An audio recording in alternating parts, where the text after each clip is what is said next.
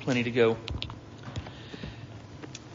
And we're going to talk about the idea of dealing with sin. And what I want to ask you is this morning, first, what comes to your mind when you hear the word sin?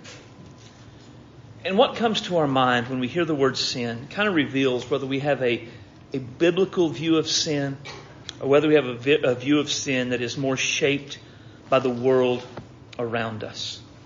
Right? So, for example, how many of us have ordered a dessert that might have been described as sinfully delicious or sinful chocolate decadence? Uh, and what happens when we have this view of sin and when it's used in that way? Sin doesn't become something dreadful. Sin instead becomes something we probably shouldn't do. But we're going to anyway. We, we may regret it later, but right now we're going to savor the moment. And, we don't in that moment see it as something altogether evil. Something that destroys families and lives and people by the millions. It's, it's instead just an indulgence. And what this really means is sin is no big deal. Now culture, our culture, our world trivializes sin in this way. But God's Word does not. The wages of sin is death. But the gracious gift of God is eternal life in Christ Jesus our Lord. Now, this verse presents us with a series of choices. There is a, a, way which leads to eternal life, and there is a way which leads to death. There are wages earned, and there is a gift given. There is sin, and there is Jesus. And, and all of these are presented as either or. Either we go the way of life or we go the way of death. Either we receive a gracious gift or we earn wages. Either we have Jesus or there's sin. It's, it's one or the other. And the last choice, Jesus, sin or Jesus, is the most important. Because what we do when we make that decision determines all of the others. When I choose Jesus, I receive a gracious, eternal, life-giving gift. But if I choose sin, I earn wages resulting in death. Now this reveals why the cultural view of sin is so dangerous. When we trivialize sin, we begin to believe we can choose sin and still have Jesus. We can still walk the, the path of death, but still end up with life. We can still earn our wages, but receive the gift at the same time. And this is simply not the case. These are all either or options. Today, as we begin a series on dealing with sin, I want to try to help us understand sin. And to help us understand sin, I'm going to ask and answer four questions. What is sin? If sin is this bad, we better know what it is. How does God's Word describe sin? Culture views it one way, God's Word views it another. How does God's Word view it? What are the consequences of sin? And then if sin is so bad, how can I be saved? from sin? The answers to these questions will reveal the deadly danger of sin, so hopefully we'll never trivialize it again and we'll never make light of it again. Then at the end, I'm going to urge all, urge all of us to choose Jesus and his gracious, eternal life giving gift. Question one What is sin? We need to understand what sin is before we can really understand the deadly danger of sin. Now there are in the Bible two ideas associated with sin, two main ideas. One is that of missing the mark. So with this, think of a marksman, right? You go to the range, you pull out your rifle, and you shoot. Not like this, you don't shoot with a rifle, but you shoot and you aim for center mass. You aim for the bullseye.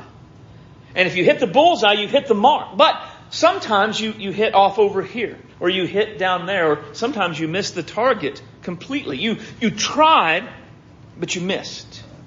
That's missing the mark. Romans 3.23. All have sinned and fallen short of God's glorious standards. Maybe you tried, but you fell short. The other idea associated with um, with sin is that of a, a standard we have violated, a trespass. There is a boundary, there is a line, and we have gone on the other side of it. We saw the line, we knew the line, and we crossed it anyway. It was not an accidental. It wasn't we aimed for the mark, but we fell short.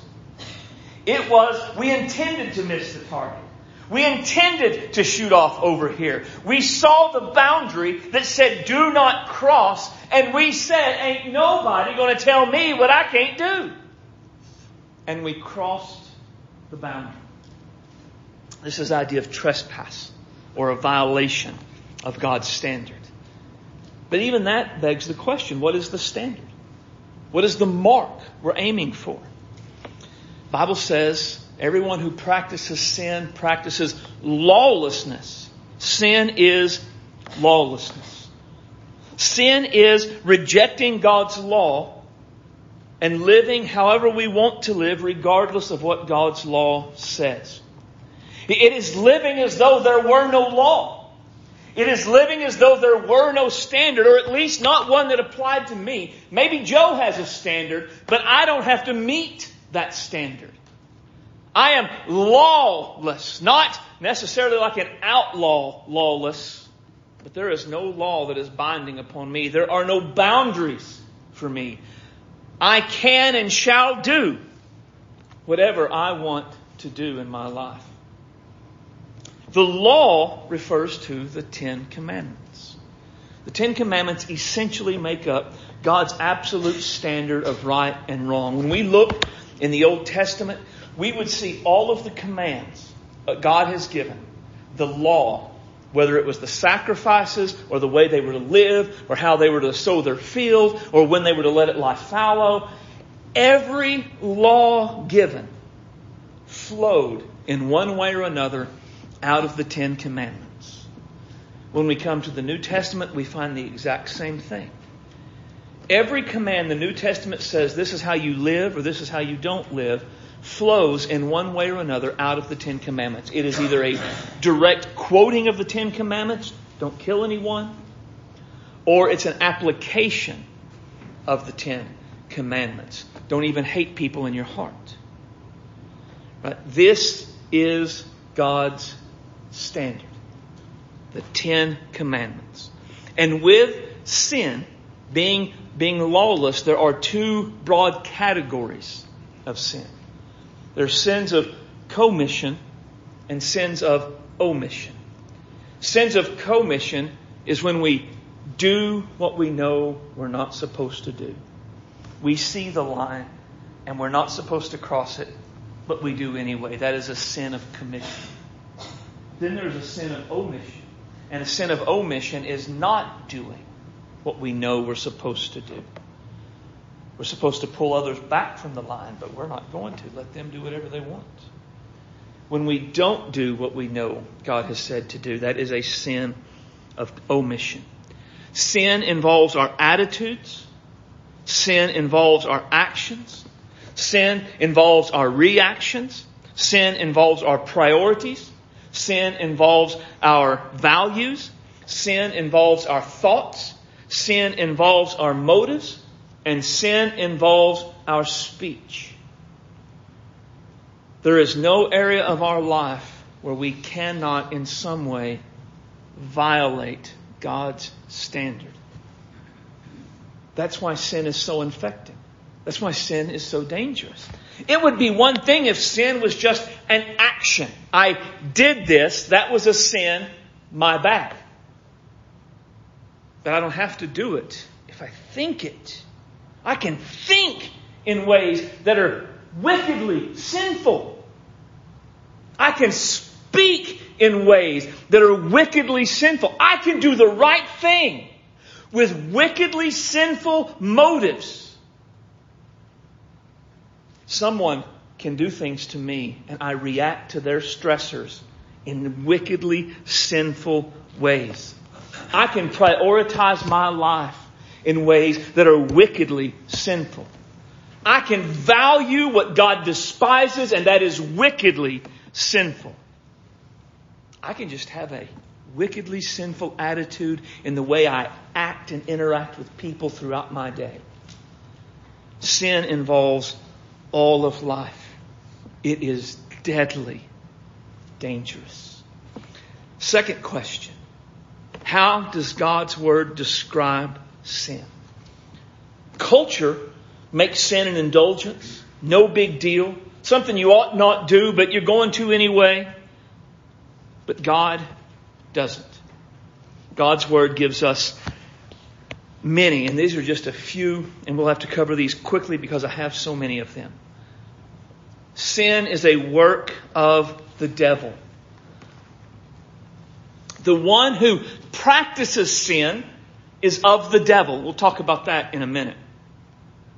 For the devil has been sinning from the beginning. The Son of God appeared for this purpose to destroy the works of the devil. Now, let me just, I don't have time for all the things I want to say about this passage. Sin is a work of the devil because the devil has been sinning from the beginning, right? He is the inventor of sin. He is the first sinner. Sin is a work of the devil. Now, when people say, well, I can kind of live however I want to, notice the Son of God appeared to destroy the works of the devil. What was the work of the devil specifically? Sin. How can I live as a disciple of Jesus, live for Jesus, live in Jesus, while doing those things he died to destroy? Does it make sense that I can do both at the same time? No, it does not. Second, those who sin are children of the devil. Right? So, First John said that those who sin are of the devil. And here Jesus. Now, I use this passage, not the same one again, because this is Jesus. You know, Jesus, Mr. Love your neighbor as you love yourself, also said, You're of your father the devil, and you want to do the desires of your father. What are his desires? Sin. And so when we do sin, we're of the devil. We are demonstrating we are children of the devil. Those who live in sin demonstrate they are children of the devil. Sin is an abominable thing God hates. The way of the wicked is an abomination to the Lord. Way refers to the, the way of life. The way of life of the sinner. It's an abomination to the Lord. When we see the word abomination, we should think disgusting. We should think something that, that gags. Almost something that make, kind of like what Jesus said about, I will vomit you out of my mouth. It is that same sort of revulsion. Sin is revolting and abominable to God, and He hates it. Sin is disgraceful. Righteousness exalts a nation, but sin is a disgrace to any people. We live in a culture where sin is celebrated. They're open and they're honest about their sin. They, they celebrate it. They are not ashamed. And yet the Bible, God says sin is a disgrace to us. To us as people, as individuals, to a nation. Sin is disgraceful. Sin is always against God. David says, against you and you only I've sinned and done what is evil in your sight so that you're justified when you speak and blameless when you judge. Now, this is a significant passage and idea, um, possibly the most important one of all regarding sin. Now, David wrote this after he had sinned with Bathsheba. You think about that. David sinned with Bathsheba. Who all did he sin against? Well, he sinned against his wives. He sinned against Bathsheba. She gets a bad rap because she took up with David, but he was the king. He watched her bathe. He sent for her. She didn't have a lot of choice necessarily. Sinned against Bathsheba. He, he sinned against Bathsheba's husband, Uriah the Hittite, who was not just a, a person in David's kingdom, but he was one of David's mighty men. He was one of the men who devoted his life to defend and fight for David and his kingdom. And David cheated with his wife. Then David had that man murdered. David sinned against his army. You want to know one thing an army needs from its commander in chief? Trust. They need to know he's not giving them orders that send them to their death to cover his sins. He sinned against Joab, the general he made murder Uriah the Hittite. David sinned against Israel itself by not being at war when kings go out to war and by being home living his life of leisure. And yet, what David says is he has sinned against God. All sin is ultimately against God.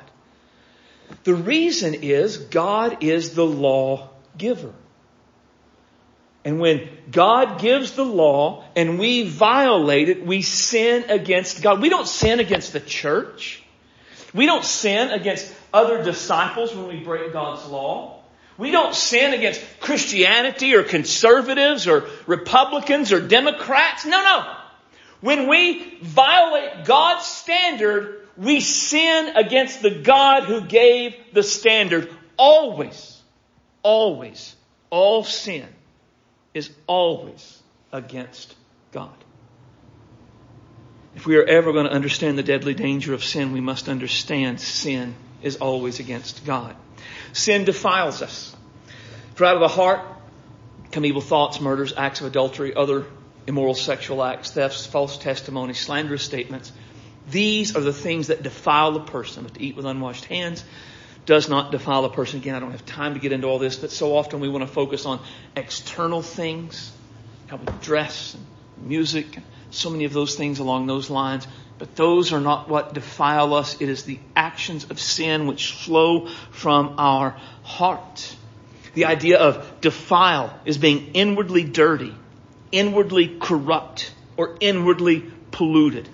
It is meant to be a contrast with the outward cleanliness of the religious leaders of washing their hands.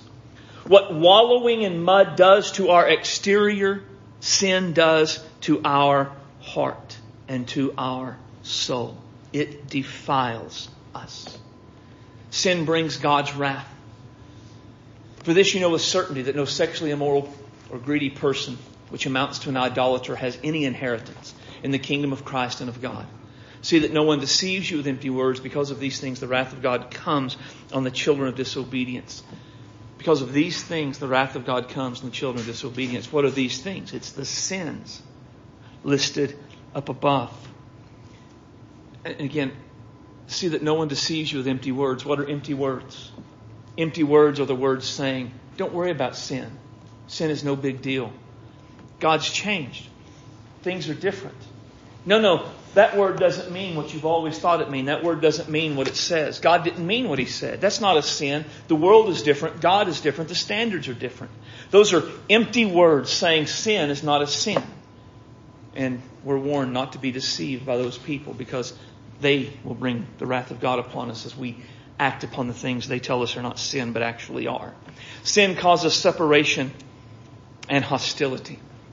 Although you were previously alienated and hostile in attitude and engaged in evil deeds. People of Colossae were at one point alienated from God and hostile toward God in their attitude. How was this alienation and hostility demonstrated? By their engagement in evil deeds. Again, God is the lawgiver. And so when I say, I don't have to follow your law, I'm thumbing my nose at God. That's, that's pretty hostile, right? That alienates me, that separates me from my God. This is all very different than sinfully delicious, isn't it? This is all very different than sinful decadence an indulgence we shouldn't do but are going to do. We'll feel bad about it later, but for now, we're going to savor the moment. God's view is very different than the world's view. Now, there are two facts about what we've just talked about that is very difficult for many people to accept. This describes my sin as well as your sin. We, we are masters of self justification. Our hearts are idol factories forever justifying our sin. And so you can do the very same thing I do, and I can say, yes, what we just described is true of your sin, Michael. But now it's different when it's me. You just don't understand how I was raised. You don't understand the trauma I've experienced. You don't understand the influences I've had in my life. You, you don't understand. See, God's Word doesn't give us that ability. This is true. Well, everything we just said, it, it is absolutely true of my sin. Every sin of mine. But it is also true of your sin. Your sin is no more sanctified than that of the worst sinner on the planet. People who, who hate God and blaspheme the name of God and live in sin, that describes their sin. But if we who claim to love God and be devoted to Jesus live in sin, it describes our sin as well. There is no difference. Secondly, this describes small and respectable sins as well as bad or shameful sins. Our, our, culture builds a divide between what are small and what are big, what are respectable and what are shameful. But again, God's Word doesn't do that. God's Word just says this is what sin is like. Sins we might consider to be small or respectable, like greed. Is, is greed not a respectable sin in our day? Lust, lying, pride, being judgmental, gossip, outbursts of anger, talking bad about people. When the Bible often in the New Testament talks about blaspheming out of our mouth, most of the time it's not talking about blaspheming God, it's talking about blaspheming people, speaking evil against them, speaking bad of them, cussing, profanity, racism. These are sort of considered to be small and acceptable sins often within the church. And then there are the, the bigger sins that the church sees, but the culture sees as socially acceptable, like abortion or homosexuality or sex outside of marriage. And all of those sins are just as evil, just as much of the devil, signs of children of the devil, just as abominable, just as defiling, just as against God as whatever other sin we might put in that category. All sin fits the categories of what we've just looked at. The biblical description of sin reveals the deadly danger of sin. Third question What are the consequences of sin? Another way the world's view of sin and God's word's view of sin differs is in the consequences it brings into our life. The world would have us believe sin brings no real consequences unless our sin is specifically against others. You sin against another person, you violate them in some way, there are legitimate consequences that come into your life. But as long as your sin is just between you, all is well in the castle. God's Word, on the other hand, teaches sin brings severe dramatic and negative consequences. God's word says, do not be deceived. God is not mocked. For whatever a person sows, this will he also reap. For the one who sows to his own flesh will reap destruction from the flesh. The one who sows the Spirit will reap everlasting life from the Spirit. Sowing to the flesh is exactly the same as living in sin, choosing to live in sin. And sowing to the Spirit is the same as choosing to resist sin, choosing to walk in the Spirit. And each of those has a resulting consequence. And here's the thing that we don't understand sometimes. We choose what we sow, always. It's always our choice. But we don't get to choose what we reap. If we sow to the flesh, we will reap from the flesh. Now, a lot of you guys plant and you do gardens, so you're, you're familiar with the idea of farming or gardening. You don't plant tomatoes and then get upset when, to, uh, when cucumbers grow, do you? That would be silly. If I was out in my backyard screaming about the cucumbers from the tomato seeds I planted, you would think I had lost my ever loving mind. In the same way, when we sow to the flesh and then are like, I can't believe I'm having all of this bad things happen in my life because of it, it's just as foolish. The only way we get to choose what we reap is by choosing what we sow. And what we sow guarantees what we will reap. Now, the idea of reaping destruction from the flesh sounds bad, but it's not specific. But the Bible does give us specifics about it. Sin sears our conscience. The Spirit explicitly says, in the latter times, some will fall away from the faith, paying attention to deceitful spirits, teachings of demons, by means of hypocrisy of liars, seared in their own conscience as with a branding iron. Now this is an intense passage. It talks about demonically inspired doctrine, people being led astray, and their conscience being seared. Each of those is significant.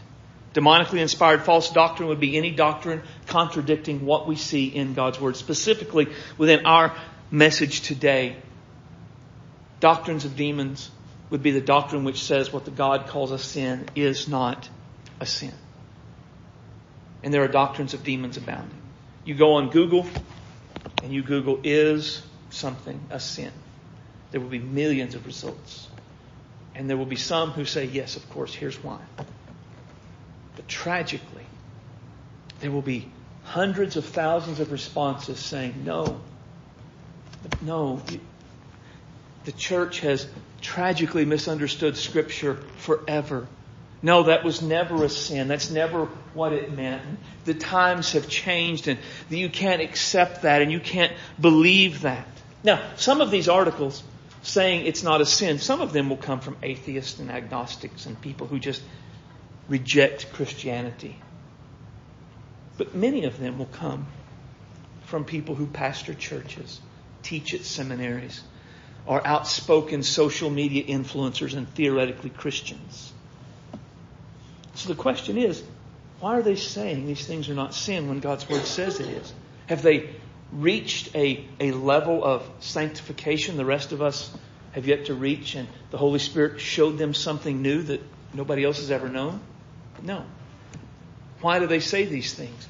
Because they are paying attention to doctrines of demons. They are being led astray by the doctrines of demons. Then there's the searing of the conscience. To understand the searing of the conscience, we have to understand what the conscience is from God's Word. According to Romans 2, 14 and 15, the conscience is something God has placed within us to help us know right from wrong. The conscience is the part of our being God uses to convict us of sin and wrong. So how does someone, how does someone sear their conscience? They go to do what the Bible says is wrong. And they feel that you ever done something you knew it was wrong and you felt that your conscience was, was struck at that moment? When we push through and we do it anyway, we, we begin the process of searing our conscience. Or if we feel that there's something I should do, I should say this, I should act this way, I should do this, and then we, we don't. And we, our conscience, we feel, we call it having a, a guilty conscience. Well, that is actually very often from God, seeking to guide us along the right way of life.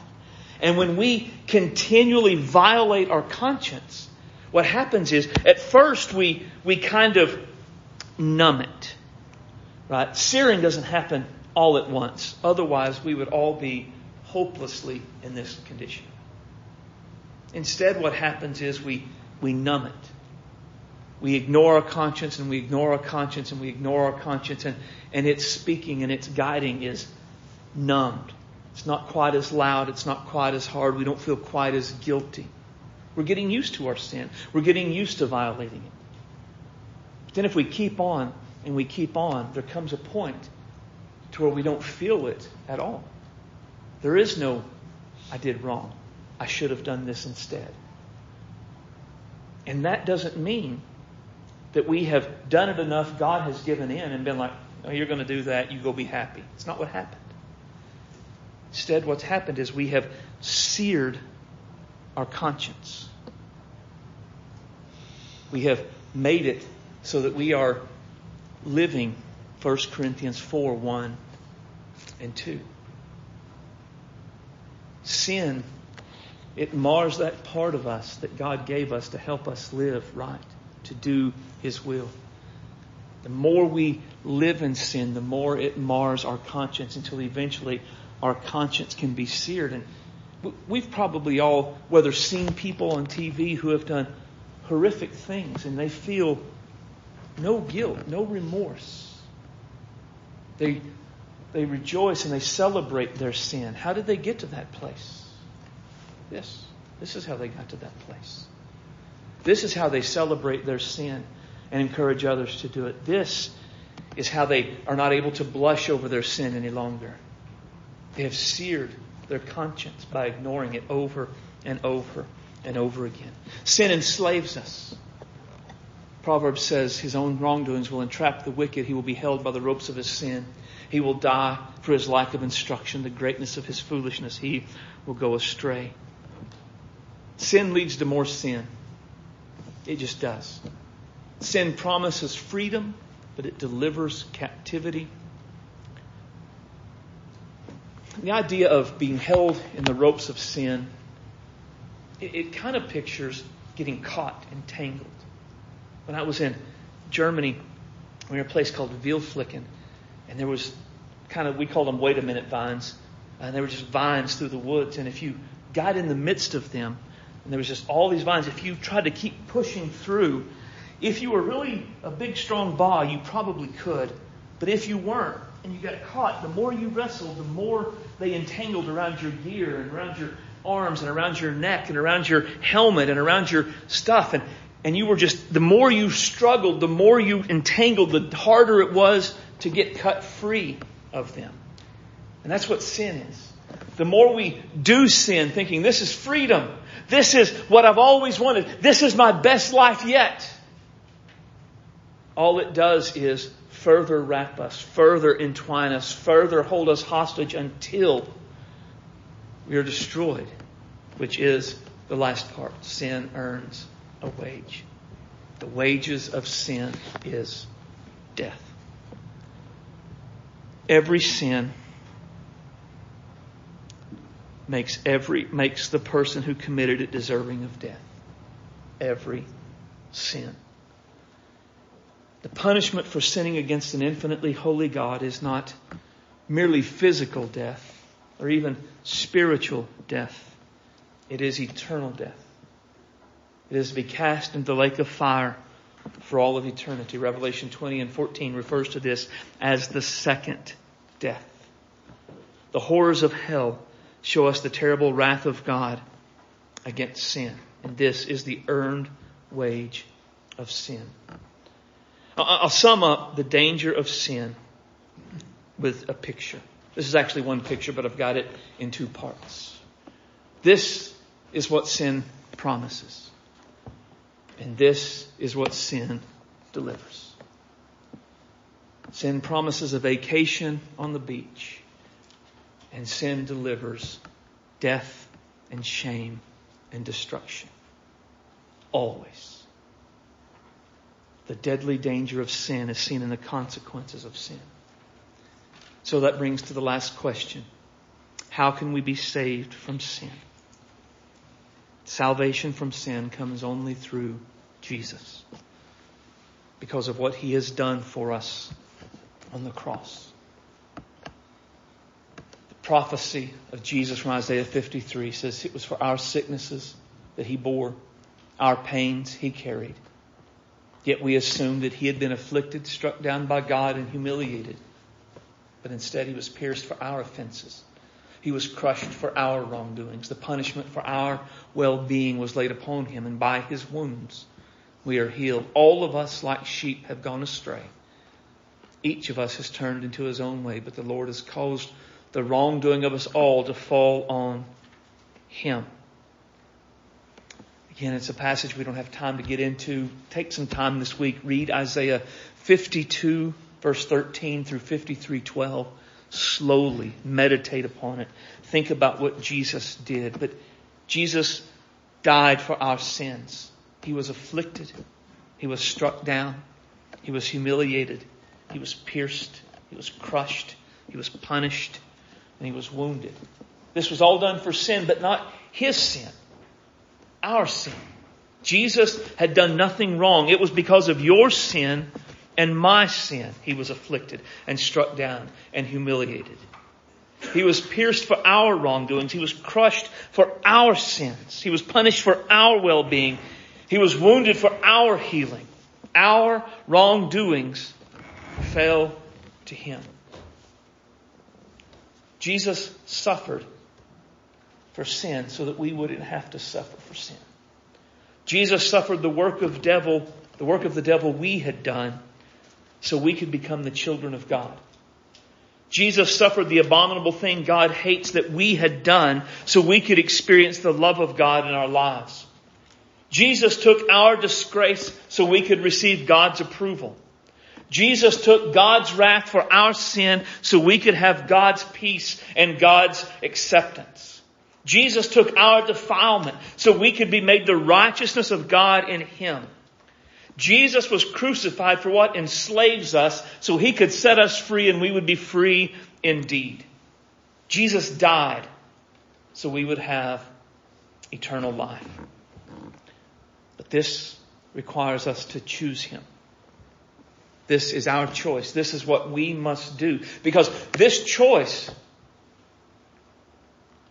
is before us.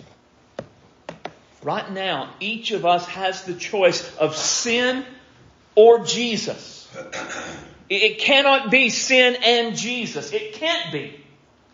In order to turn from our sin, in order to receive Jesus, to choose Him, we have to turn from our sin. We have to let go of our sin and grab onto Him, to grab onto the cross. And this is your choice. You are the only one who can make that choice for you. No one else can. And it is an intentional decision. Listen, you say, well, I don't know, I think. Woo! Do you want, do you want to risk eternity on, I think I'll probably be okay? You must make the intentional decision to come to Jesus, to choose Him. Listen, now I'll say this and I'll close. People do not drift to heaven. Do not go along the course of this world, die, and wake up in glory. That's not what happens. People do not live this life and then be surprised by the fact they get to go to heaven. The Bible does tell there are people who are surprised, but it's not those who go to heaven. The surprise is in those who say, Lord, Lord. And he says, Depart from me. I never knew you. We must be sure. We must be certain. We can be sure. We can be certain. We must choose Jesus. So you must make a choice. You may know up here all of these things I just said. You may in some ways nominally affirm them. Yeah, that's probably right. There may be within you a desire. I do want to be saved. Remember, I don't want to experience all of that. I, I don't want that. I, I want Jesus. So the mind knows, the heart desires, but the will has the final choice. The will makes the decision. You must choose Jesus. So let's stand.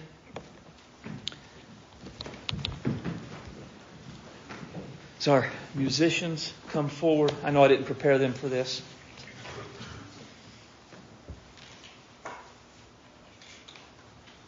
I'm going to have a, just a, a short time of invitation. We're not going to have 300 verses of just as I am, but we are going to have a time to respond. You can respond at the altars. You can respond where you are. Where you are makes no difference. It's what you do in this moment. Every one of us in this moment today is going to choose Jesus or sin. I know what I'm going to choose. What choice are you going to make? I'll pray and then we'll open the altars up. Our Father, we love you today. You are great and glorious. We thank you for your word and the guidance it gives us about life. Father, we don't have to wonder about sin and what it is and how bad it is and what are the consequences or even how to be saved from it.